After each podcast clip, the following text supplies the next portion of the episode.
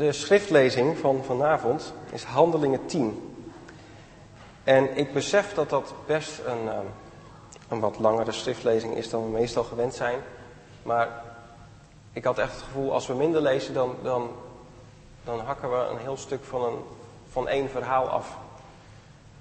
Dus ik wil dat, uh, dat helemaal met u lezen, omdat we dan ook goed doorkrijgen wat daar precies gaande is. Handelingen 10 en dan uh, het hele hoofdstuk.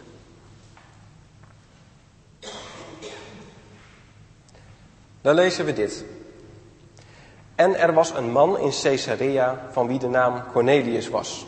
Een hoofdman over honderd van de afdeling die de Italiaanse genoemd werd. Een vroom man, die met heel zijn huis God vreesde, veel liefdegave aan het volk gaf en voortdurend tot God bad. Hij zag in een visioen duidelijk, ongeveer op het negende uur van de dag, dat er een engel van God bij hem binnenkwam, die tegen hem zei, Cornelius. En hij hield de ogen op hem gericht en werd zeer bevreesd. En hij zei, wat is er, Heer?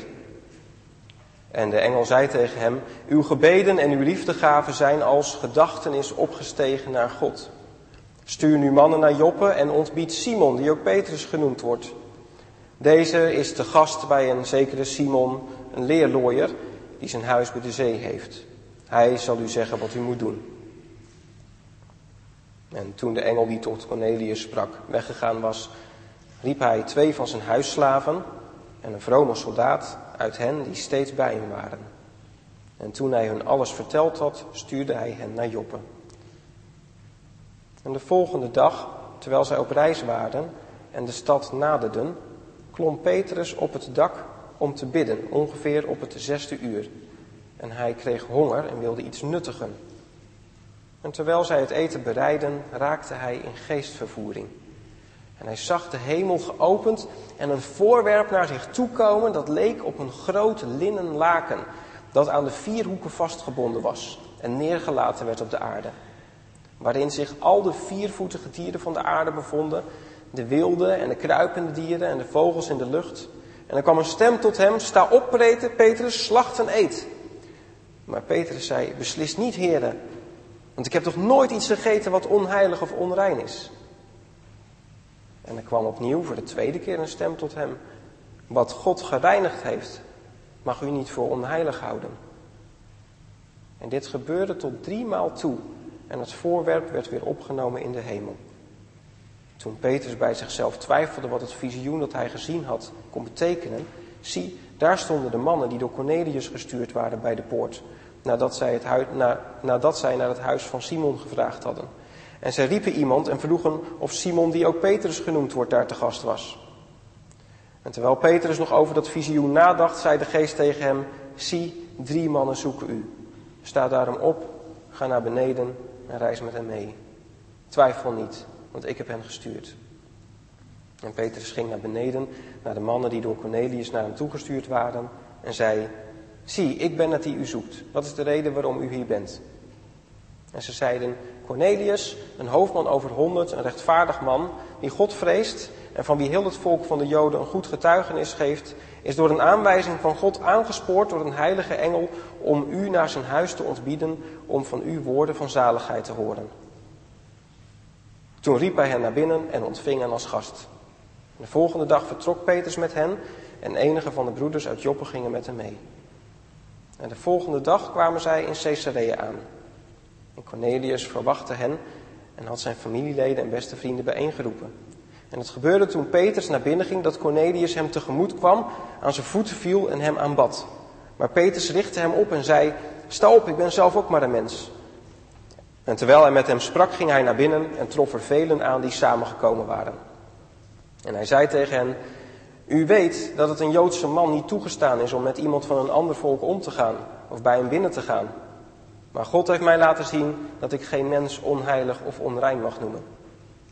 Daarom ben ik ook zonder tegenspreken gekomen toen ik ontboden werd. Dus vraag ik om welke reden u mij hebt ontboden. En Cornelius zei, vier dagen geleden had ik tot dit uur toe gevast en op het negende uur bad ik in mijn huis. En zie, er stond een man in blinkende kleding voor mij, die zei, Cornelius, uw gebed is verhoord en uw liefdegaven zijn bij God in gedachtenis gekomen. Stuur dan mensen naar Joppe en laat Simon halen, die ook Petrus genoemd wordt.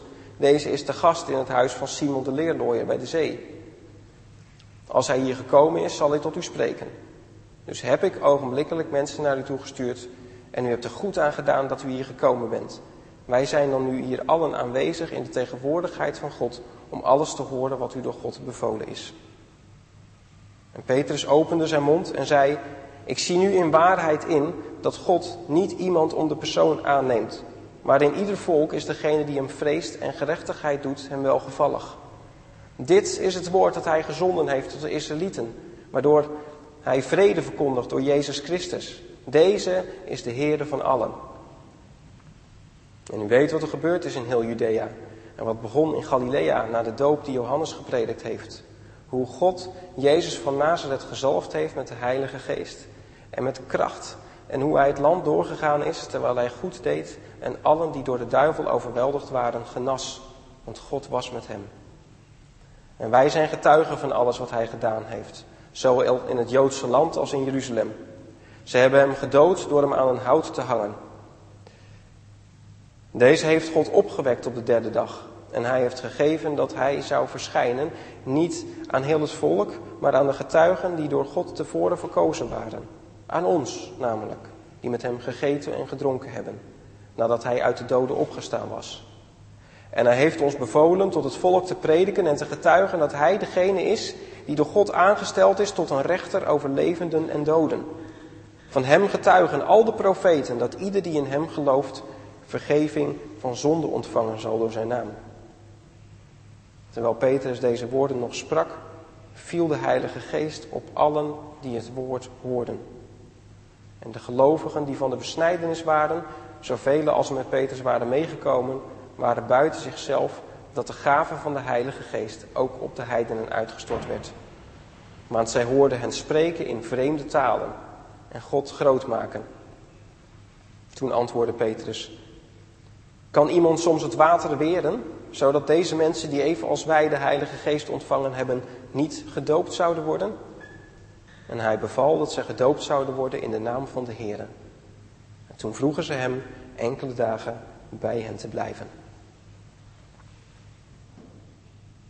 Hier eindigt de schriftlezing. Jezus zelf noemt ons zalig. Extreem gelukkig zou je kunnen zeggen, als wij het woord van God horen en in ons hart bewaren. Amen.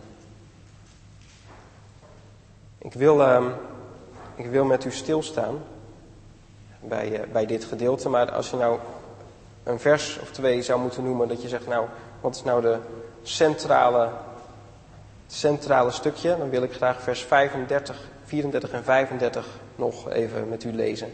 En waar Petrus zegt dat hij in waarheid inziet dat God niet iemand om de persoon aanneemt, maar dat in ieder volk degene die hem vreest en gerechtigheid doet, hem welgevallig is. Gemeente van onze Heer Jezus Christus. Jongens en meisjes, misschien heb je het zelf wel eens meegemaakt, of misschien uh, weet u of weet jij nog wel dat dat een keer gebeurde, dat je lekker op straat loopt of u ziet uw kinderen of iemand anders kinderen lekker op straat lopen en je zegt in één keer, ho wacht! Want daar komt de stoeprand aan. En je zou zomaar doorgelopen zijn als kind, als dat niet even gezegd werd. Of misschien gebeurt dat op school wel, bij een, uh, een groot kruispunt vlak bij de school. En dan, uh, nou, dan sta je daar met z'n allen. En dan op een gegeven moment zegt een volwassene, ja, je kunt nu oversteken. En dan ga je. Nou, dat is een beetje de gedachte die ook in dat hele lange Bijbelgedeelte dat we net gelezen hebben, die in dat Bijbelgedeelte eigenlijk ook de belangrijkste gedachte is. Dat God tegen Petrus zegt, ja, je kunt nu oversteken. En dan niet naar de overkant van de straat. Je kunt nu oversteken, je kunt de, de Bijbelse boodschap, je kunt het evangelie kun je gaan vertellen aan mensen die je nog nooit eerder uh, in het vizier had gehad. En ik wil jou en u eventjes meenemen naar waar dat allemaal begon. Het is drie uur smiddags. We zien een man aan het bidden. Het is geen Joodse man. Maar hij bidt wel precies netjes op de tijd van het Joodse middaggebed. De tijd waarop het middagoffer in de tempel werd gebracht. En gelovige Joden probeerden dan zoveel mogelijk, ook als ze daar niet zelf waren, toch op datzelfde moment met dat het, het, het offer opsteeg naar God, ook hun gebeden zo op te zenden naar Hem. Die man is een centurion. En hij is geplaatst in een stad aan de zee, zoals je dat Israëlisch gebied ziet, een beetje zo naar het noorden toe. En een stad aan de zee genaamd Caesarea. Een Romeinse soldaat die het bevel voert over honderd soldaten onder hem. Waarschijnlijk om de orde te bewaken in de omgeving. Zo'n centurion moest wel een beetje een rustige aard zijn. Het was niet iemand die bij het minste of geringste erop los moet slaan. Want wat ben je nou met honderd man? Maar je moet wel resoluut kunnen reageren als dat nodig is, als er onrust ontstaat. Je kunt je ook voorstellen dat als je zo'n centurion was, dat daar ook heel veel verplichtingen bij kwamen kijken. Richting de keizer. Er was ook een hele keizercultus waaraan hij mee moest doen. En hoewel hij daar allemaal aan meedeed en misschien ook zo zijn dingetjes mee had gekregen van zijn ouders, was hij op zoek. Op zoek naar God. Op zoek naar waarheid. En hij had die gevonden. Hij had die gevonden in dat Joodse geloof. Dat merkwaardige geloof in die tijd. Die een God aanbad die je niet af mocht beelden. Waar je, geen, waar, waar je eigenlijk ook geen beeld van in je gedachten mocht vormen. En waar er ook maar eentje van was. En hij vond daar de waarheid. Deze Romeinse centurion, hij heet Cornelius, wordt dan ook vroom genoemd. Het klinkt in onze tijd, als iemand zegt tegen je, nou jij bent echt vroom. Dat, dat vinden wij niet zo heel erg leuk als je dat zegt. Maar er wordt gezegd, hij, was, hij geloofde echt in God. Een oprechte gelovige. Hij diende God, gaf aan mensen die arm en behoeftig waren. En hij bad voortdurend. Dat wil zeggen, met een vaste regelmaat, zonder een keertje over te slaan, volhardend.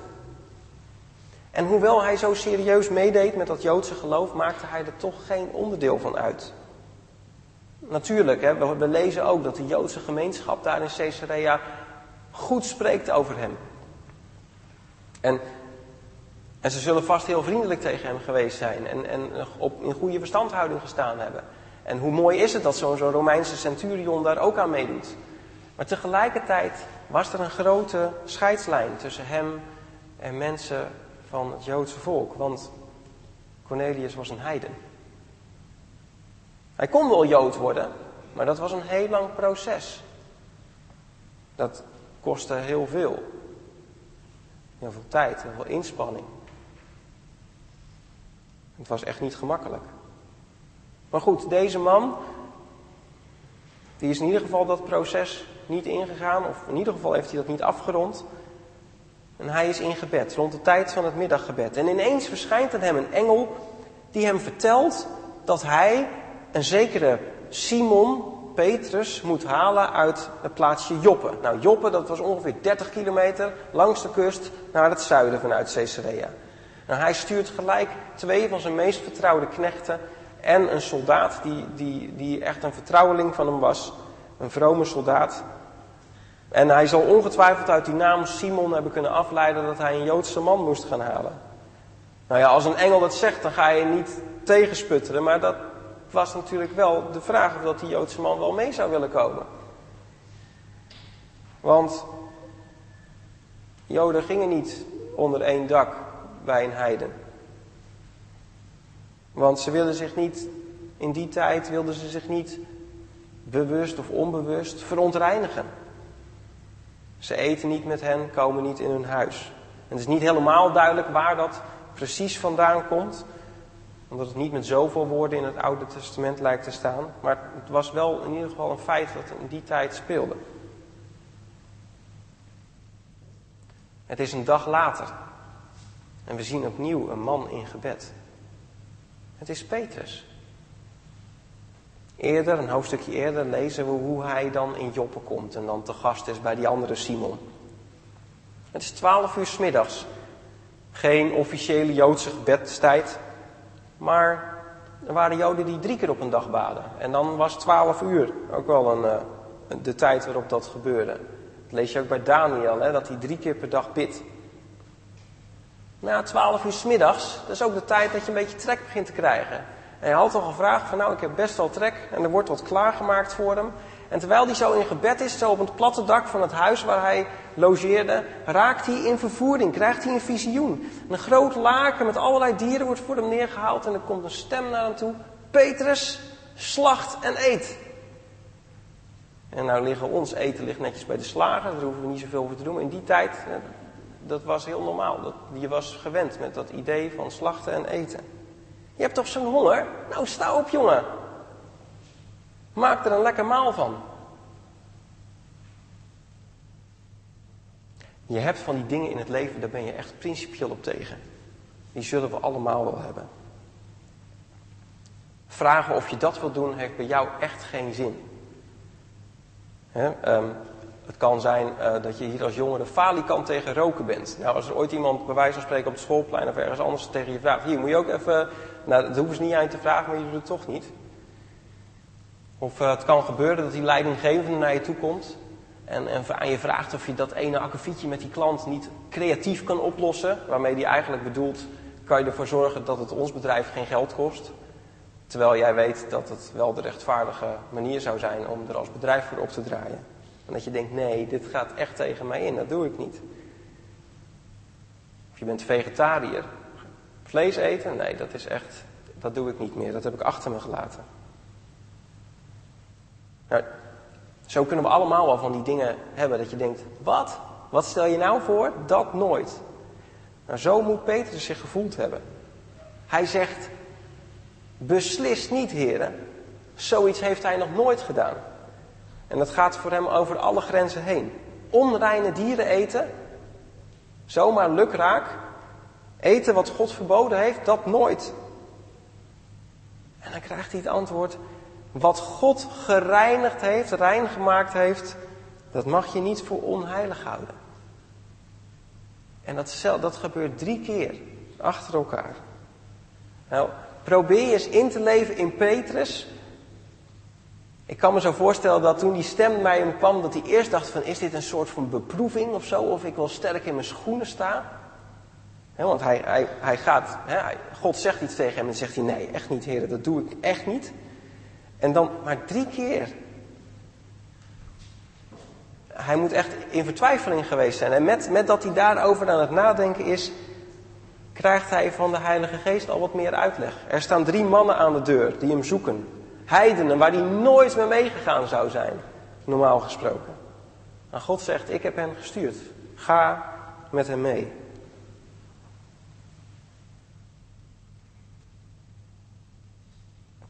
Is bijna onvoorstelbaar hè? Dat, je, dat je zo in een samenleving twee groepen mensen kan hebben. Die zo afgezonderd van elkaar leven. Aan de ene kant, natuurlijk, ze zullen ongetwijfeld zaken met elkaar gedaan hebben en alles met elkaar te maken hebben gehad. Maar contact dat meer is, wordt afgehouden. Gelukkig werkt dat bij ons niet meer zo. Nou ja, is dat wel waar? Werkt dat bij ons niet meer zo?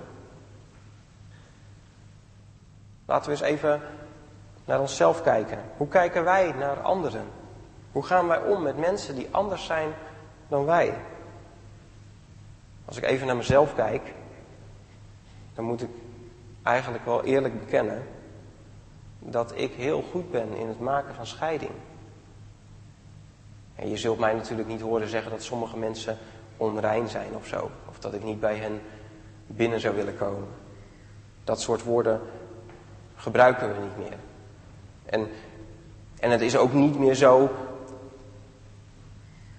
dat we een hele protestantse zuil hebben en alles wat we doen heeft allemaal, komen alleen maar dat soort mensen tegen. Maar tegelijkertijd, probeer je eigen leven er eens naast te leggen. Wat, wat is het tegelijkertijd gemakkelijk om je, om je af te zetten tegen anderen? En, en dan bedoel ik je knus en veilig te voelen bij de mensen die zijn zoals jij. Maar die mensen van de overkant van de straat, Nou, die hebben echt een heel andere cultuur. Ja, natuurlijk, ik steek, ik steek mijn hand op naar ze hoor, maar eigenlijk blijft het daar wel bij. Meer zou ik echt niet aan moeten denken. Ja, en, en, en dat ene gezin daar, ja, ja, laat ik het netjes zeggen, die zijn niet heel erg sociaal. Of, uh, of moet je die jongeren daar eens zien staan? Onbegrijpelijk. Moet je kijken hoe ze zich kleden. En die lui, die lui die denken dat het strandje van hen alleen is. Kan die muziek niet wat zachter? Of van de mensen die, die lijken wel in de vorige eeuw te leven. Die vinden dat ik dat ook zou moeten doen omdat ik christen ben.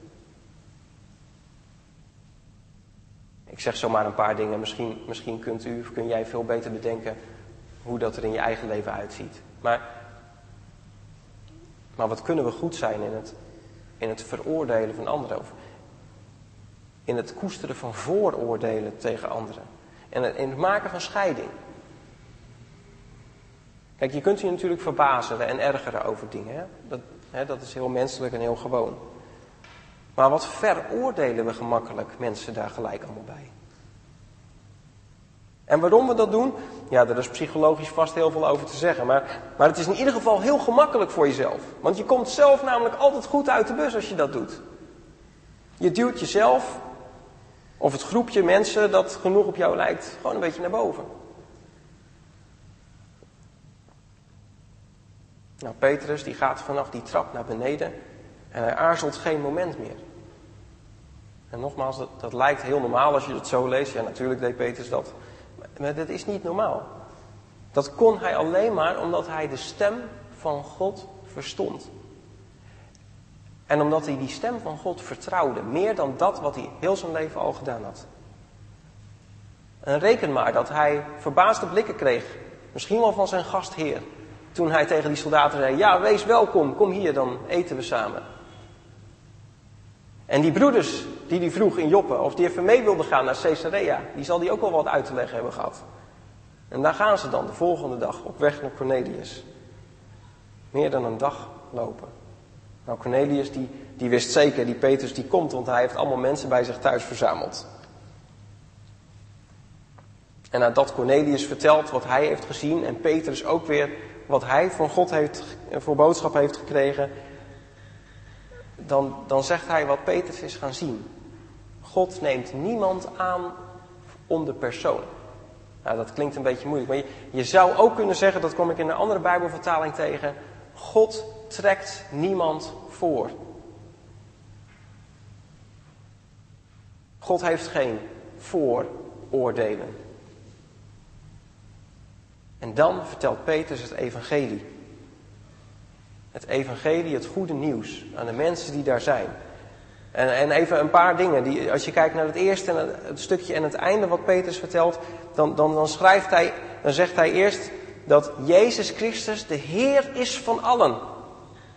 Nou, dat was wat wat Petrus dat zei. De Heer van allen. Dus hij zegt eigenlijk, Jezus Christus is de baas over iedereen. Nou, dat zeg je dan tegen een centurion die daar in naam van de keizer staat. Hè, de baas van de toenmalige bekende wereld. En Petrus eindigt zijn preek met te zeggen dat er vergeving van zonde is. Door wat Jezus Christus heeft gedaan. En dan gebeurt er iets bijzonders. De aanwezigen worden vol van de Heilige Geest. Ze spreken in vreemde talen. En en Petrus en die andere Joodse mannen die daar staan, die staan erbij te kijken van wat gebeurt hier? Die onbesneden, ongedoopte mensen krijgen de Heilige Geest. God trekt dus echt niemand voor. Of je nu al, ik weet niet hoeveel jaar een discipel bent van Jezus of een heiden. Als je op zoek bent naar God, komt Hij naar je toe. Het is ook wel goed om even uit te zoomen zo. Vanaf handelingen 10 eventjes weer even een iets groter blik te nemen op handelingen. Want in handelingen 2 lees je over de uitstorting van de Heilige Geest. Dat we met Pinksteren hebben gelezen. De discipelen en een brede groep mensen die daarbij hoorden. En joden die er allemaal in die stad waren. En joden genoten, die werden vol van God. Die bekeerden zich. En dan lees je daarna in handelingen 8 dat Filippus naar Samaria gaat. Nou, Samaria, dat zijn. Ja, die mensen die daar wonen, dat waren, ja, die noemen ze geen heidenen, maar ja, je weet wel, die, die Samaritanen, daar hadden ze het ook niet zo op.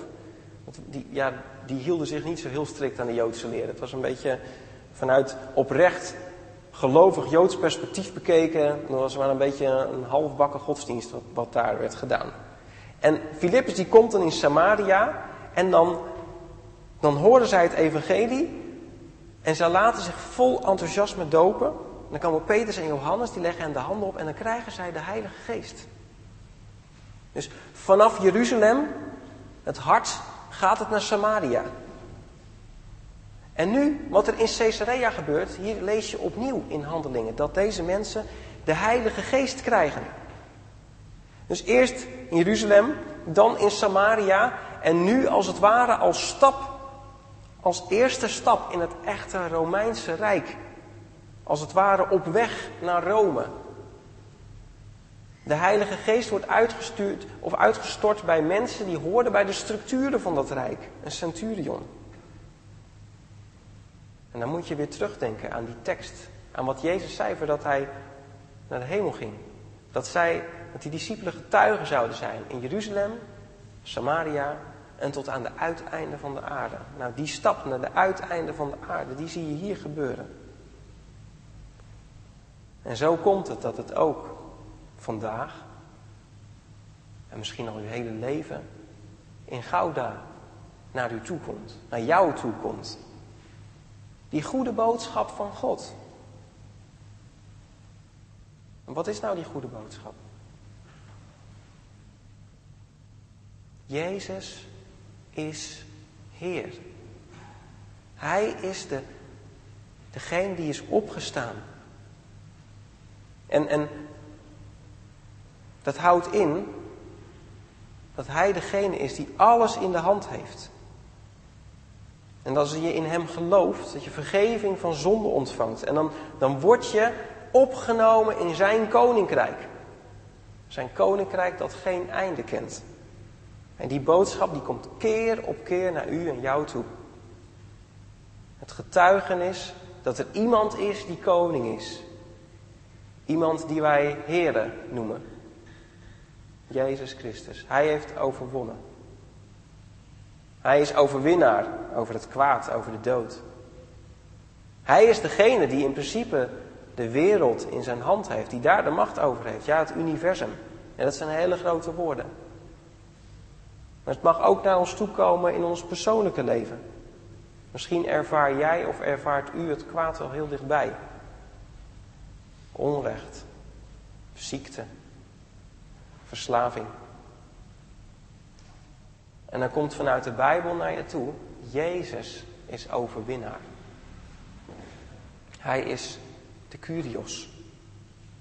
Geen een machthebber, zoals een keizer die zichzelf Curios noemt. Nee, Jezus. De heerschappij ligt bij iemand die oneindig goed is. Die het goede met jou en met u voor heeft. En zodat wij mogen leven, zo mogen weten dat ons leven bij Hem veilig is. Dat niets Hem uit de handen glipt, dat wij Hem niet uit de handen glippen. Als je in Jezus gelooft en op Hem vertrouwt, dan ben je niet uitgeleverd aan de krachten van de chaos en de duisternis. En hij overwon niet alleen het kwaad om ons heen, maar ook het kwaad in ons. Wie in hem gelooft, wordt vrijgemaakt. Ik weet niet wat voor dingen je met je meedraagt. Welke schuld waar je in verstrikt zit. Er dingen in je hart zitten dat je denkt dat kan het daglicht niet verdragen. Jezus wil dat kwaad overwinnen. En schuld vergeven, zodat je vrij bent. Zodat je, zoals Petrus dat zegt, vrede hebt, shalom. Dat je tot je recht komt hoe je bent. En dan mogen we elkaar aankijken. God trekt niemand voor. Het is ook voor jou. Het is ook voor u. Misschien heb je af en toe wel eens het gevoel, ja, die andere mensen in de kerk, daar kan ik me van voorstellen. Maar als ze eens wisten wat er in mijn hart leeft, Nee, God staat met open armen. Nader tot Hem en Hij zal tot jou naderen. Maar het gaat wel verder. Als God niemand voortrekt, dan heeft dat natuurlijk ook consequenties voor de manier waarop we naar andere mensen kijken. Dus laten we nog eens even terugdenken aan al die mensen waar we misschien zo gemakkelijk een vooroordeel over kunnen hebben. En zeg dan weer tegen jezelf: God trekt niemand voor. Hij trekt mij niet, u niet, jou niet voor ten opzichte van een ander, maar ook hen dus niet ten opzichte van ons. In wat voor kleuren, kleren ze nou lopen, wat voor cultuur ze dan ook hebben, van welke kerkelijke stroming ze ook zijn, sociaal of asociaal ingesteld, opbouwend of wantrouwend. God trekt niemand voor. En zoals het evangelie de oversteek naar het Romeinse Rijk maakte en in ons leven kwam, zo gaat de opmars van Gods koninkrijk verder. Als de goede boodschap naar ons toe komt, dan is die er ook voor de andere mensen om ons heen. God kijkt naar het hart. En wie weet, wie weet hoeveel zoekende harten er zijn onder al die mensen waar wij misschien met één blik al een scheidslijn voortrekken. Wie durft te zeggen hoeveel vragen er liggend op een bed zijn uitgesproken naar een God als hij bestaat? Door mensen waar wij liever geen contact mee maken. Als God ons niet verbiedt om dat contact te hebben, wie zijn wij dan om te zeggen dat we dat moeten vermijden?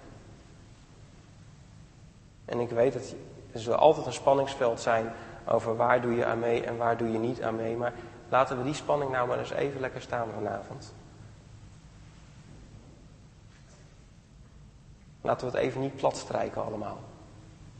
Die vooroordelen over anderen, die moeten ons hart en die moeten de deur uit. God trekt niet voor. Petrus mocht te gast komen bij iemand waarvan hij nooit had kunnen denken dat hij daar onder één dak zou zijn.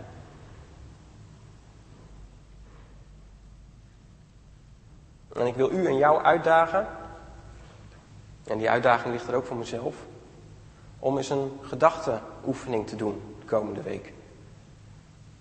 Als je bijvoorbeeld stille tijd hebt gehouden of op een ander moment. Laat eens de mensen die je die dag gaat ontmoeten of ontmoet hebt, eens in je gedachten voorbij gaan. En houd eens een beeld vast van iemand. En probeer je voor te stellen. En misschien is dat iemand waar je bepaalde vooroordelen over hebt. En bedenk op dat moment, God trekt niemand voor. Dus ook mij niet ten opzichte van die ander. En probeer, probeer te bedenken hoeveel innerlijke liefde onze Heer Jezus aan die persoon zou willen geven. Zoals hij dat ook aan ons wil geven. Bedenk dat God die persoon lief heeft, dat hij zijn eigen zoon zond. En hoeveel blijdschap er in de hemel zou zijn als deze persoon zich zou bekeren. Kijken naar anderen vanuit de liefde van God. Of probeer dat eens op het moment dat je, nu het allemaal weer makkelijker gaat, op een druk station staat. Hoeveel liefde heeft God voor al deze mensen, gelovig of ongelovig? Of als je in de file staat, of in de kantine, of waar dan ook. En bid eens voor die persoon. En we hebben in de afgelopen tijd tussen hemelvaart en pinksteren, hè, hadden we, stonden we daar weer stil van bidden voor, voor mensen in je omgeving. En, maar die opdracht die blijft in principe natuurlijk gewoon staan. En dat hoeft helemaal geen speciaal of groot gebed te zijn. Dat mag heel eenvoudig. Vragen of iemand God mag leren kennen. Want uitdragen van je geloof is altijd verbonden met gebed. Dat zie je. Petrus was aan het bidden. Cornelius was aan het bidden. En de Heilige Geest werkt. Daar begint het. Bij bidden. En dan komt vanzelf wel eens een keer dat moment dat we een keer wat moeten zeggen of kunnen zeggen. Maar laten we beginnen bij gebed voor een persoon. Een gebed om het koninkrijk van God. Het is Pinksteren geweest. De discipelen kregen de Heilige Geest uitgestort. En we zagen dat Cornelius als een heiden ook de Heilige Geest kreeg. Elke zoeker krijgt van God antwoord. En wat is het mooi als we zo ook onze eigen kerkdiensten mogen gaan zien. Als vieringen waar we tegen elkaar kunnen zeggen: God trekt niemand voor. Maar ook naar buiten toe mogen zeggen: God trekt ons niet voor ten opzichte van jullie. Amen.